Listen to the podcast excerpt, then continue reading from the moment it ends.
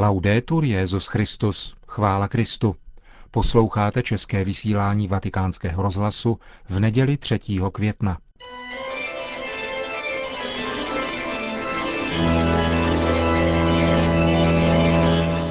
Církev a svět, náš nedělní komentář, připravil a hovoří Jakub Kříž.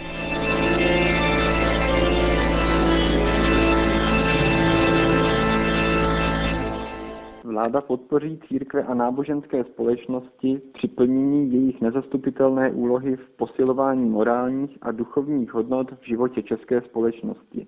Vláda bude usilovat o dořešení vztahů mezi státem a církvemi a náboženskými společnostmi, včetně mezinárodní smlouvy mezi Českou republikou a Svatým stolcem zahájí přípravu novely zákona o církvích a náboženských společnostech, které považuje za nezastupitelnou a obohacující součást společnosti. Tato slova v politické realitě České republiky znějící bezmála jak rajská hudba si před dvěma lety do svého programového prohlášení vložila dnes již dosluhující vláda Mirka Topolánka. Stručně tak vystihla hlavní problémy vztahů mezi státem a církvemi. Uplynulo bezmála 20 let od sametové revoluce a církve jsou stále finančně závislé na státní moci. Přesně podle záměrů soudruhů z církevní šestky, kteří na sklonku 40. let připravovali uchvácení církevního majetku a persekuci věřících. A není to pouze tento problém, co tvoří zbytečnou a bolestivou bariéru ve vztahu státu k církvím. Chybějící smlouva se svatým stolcem a legislativní paskvil s názvem Zákon o církvích a náboženských společnostech můžeme jmenovat na dalších místech. S tímto dědictvím komunismu a polistopadové neochoty se chtěla vyrovnat koaliční vláda ODS, KDU ČSL a strany zelených. Neúspěšně, můžeme dodat dnes, kdy již její ministři mají uklizené stoly a zabalené kufry. Začněme od konce. S ratifikací smlouvy se svatým stolcem se vládě pohnout nepodařilo. Nejdříve se čekalo, jak dopadne majetkové vyrovnání, poté si úkol mezi sebou přehazovali ministerstva kultury a zahraničních věcí a nakonec vláda padla. Novelu zákona o církvích a náboženských společnostech, která by odstranila alespoň nejkřiklavější křivdy, poslalo ministerstvo kultury vládě zhruba před měsícem. V důsledku jejího pádu se však tato iniciativa stala pravděpodobně zbytečnou. S majetkovým vyrovnáním to bylo o poznání složitější. Zde se vláda objektivně snažila. Po mnoha letech špatně skrývaného nezájmu byla zahájena vážně míněná jednání s církvemi o zmírnění křivt minulosti. Jen pro připomenutí.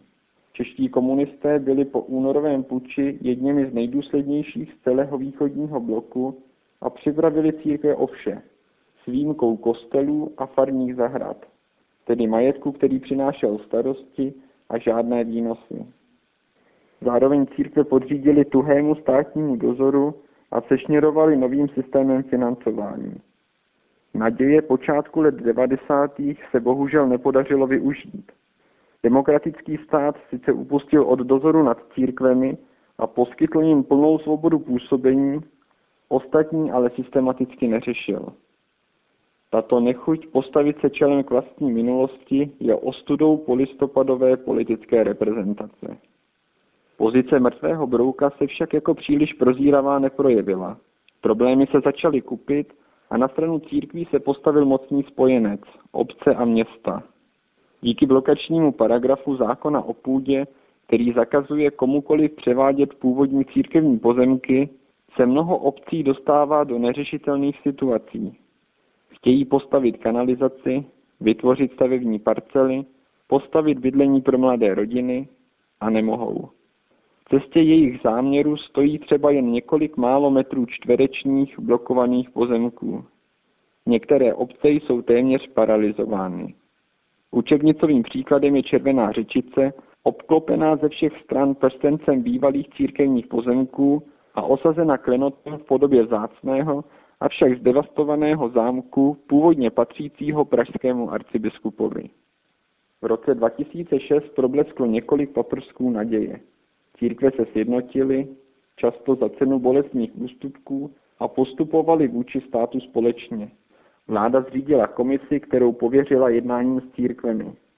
Nebyla to jen procházka růžovým sadem, atmosféru jednání však velmi dobře vystihla jejich účastnice Jamila Stehlíková slovy étos dobré vůle nás spojoval. A tento étos dobré vůle pozitivně přispěl k tomu, že byl nakonec nalezen kompromis mezi postoji 17 církví na straně jedné a státu na straně druhé. Na základě této dohody byl připraven návrh zákona o majetkovém vyrovnání s církvemi.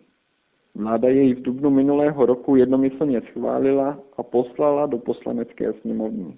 Jeho další osud je známý. Stal se obětí počínající spoury třech poslanců ODS. Celý další rok byl hlavní hrdinou politické tragikomedie pod složitým názvem Dočasná komise poslanecké sněmovny pro řešení majetkových otázek mezi státem a církvemi a náboženskými společnostmi. Komise si pro svoji činnost vyžádala stovky stran podkladů a na desítku odborných expertíz, aby pak ve vhodnou chvíli zástupci KSČM, ČSSD a Vlastimil Tlustý doporučili poslanecké sněmovně návrh zákona zamítnout a vládě zahájit nová jednání s církvemi. Odvahu říci nechceme vracet nic, ale nenašli. Máme-li hodnotit činnost končící vlády, bylo by nespravedlivé zůstat pouze u pochvaly, že učinila historicky ojedinělý pokus o majetkové vyrovnání s církvemi. Za to jí zatleskat můžeme.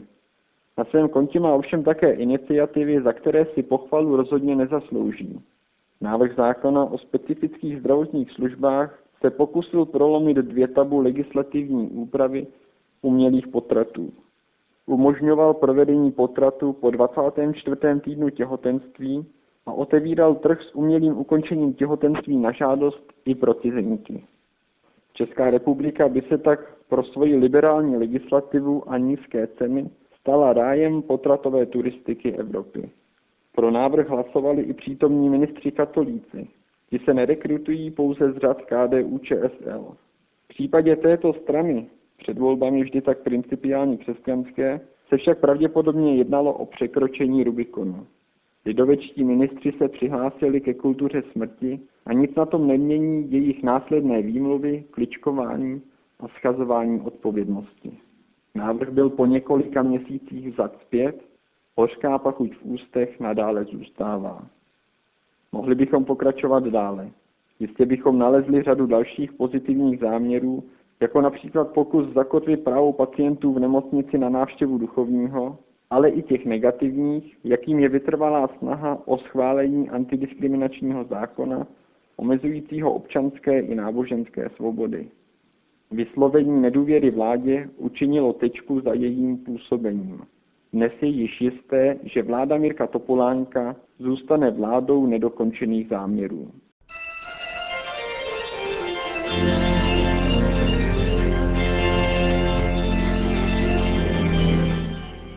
To byl náš nedělní komentář Církev a svět.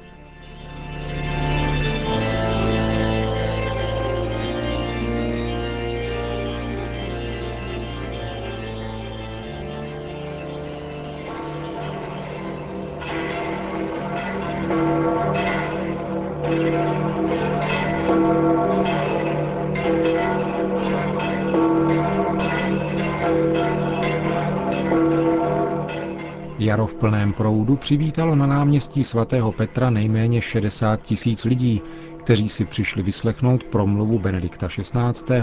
před modlitbou Regina Céli. Papež se však neobjevil ve známém okně nad náměstím jako obvykle přesně v poledne, ale asi s 15-minutovým spožděním, což hned na začátku vysvětlil. Drazí bratři a sestry, Mám spoždění, protože před chvílí se v bazilice svatého Petra skončila eucharistická slavnost, během níž jsem vysvětil 19 nových kněží římské diecéze. Opět jsem pro tuto radostnou událost zvolil tuto čtvrtou neděli velikonoční, protože ji charakterizuje evangelium o dobrém pastýři a vytváří tak obzvláště vhodný kontext. Z téhož důvodu na dnešek připadá Světový den modliteb za povolání. Ve svém letošním poselství k této příležitosti jsem vyzval k zamyšlení nad tématem důvěra v boží iniciativu a lidská odpověď. Důvěra v Pána, která neustále volá ke svatosti a některé ke zvláštnímu zasvěcení, se totiž vyjadřuje v modlitbě.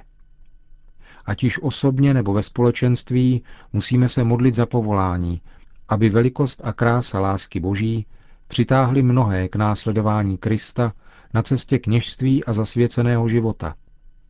Je třeba se také modlit, aby byli podobně svatí manželé, schopní ukazovat dětem, zejména svým příkladem, vznešené horizonty, k nímž směřuje jejich svoboda.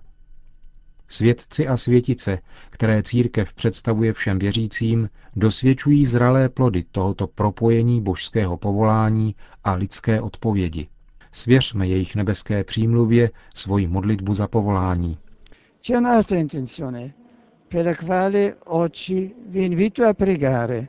A je tu ještě další úmysl, který vám chci dnes doporučit k modlitbě. Cesta do svaté země, na kterou se vydám, dáli Bůh od pátku 8. do pátku 15. května.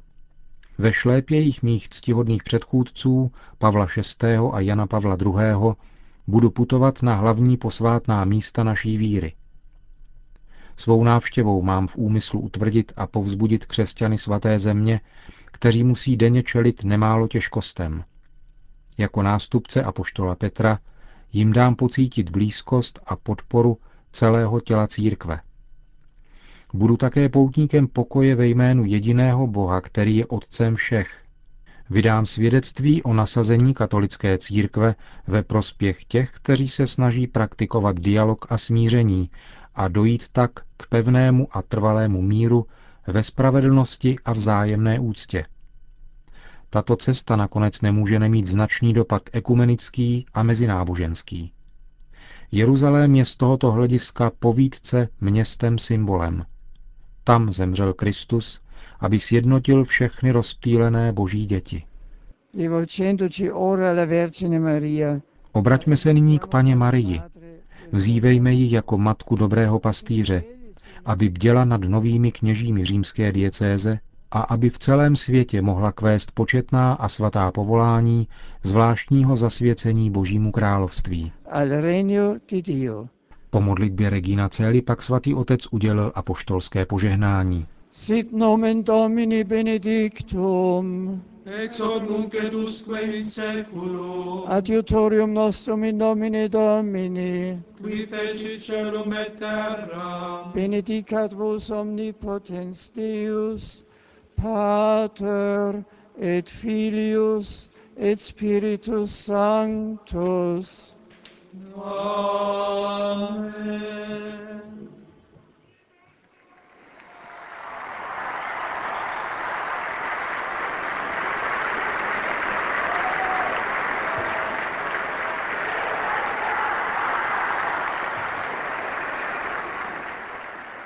Připomeňme ještě, že z 19 kněží, které svatý otec dnes vysvětil, je jich 10 z Říma nebo blízkého okolí, další tři z různých částí Itálie a po jednom pak z Nigérie, Haiti, Chorvatska, Chile, Jižní Koreje a České republiky. Novokněz z naší vlasti, otec Zdeněk Giběc, se narodil roku 1973 v Třinci a patří do hnutí neokatechumenální cesty.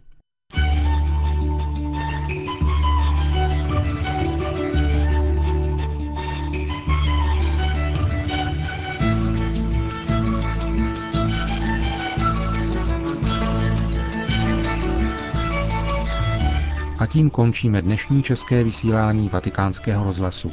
Chvála Kristu, laudetur Jezus Christus.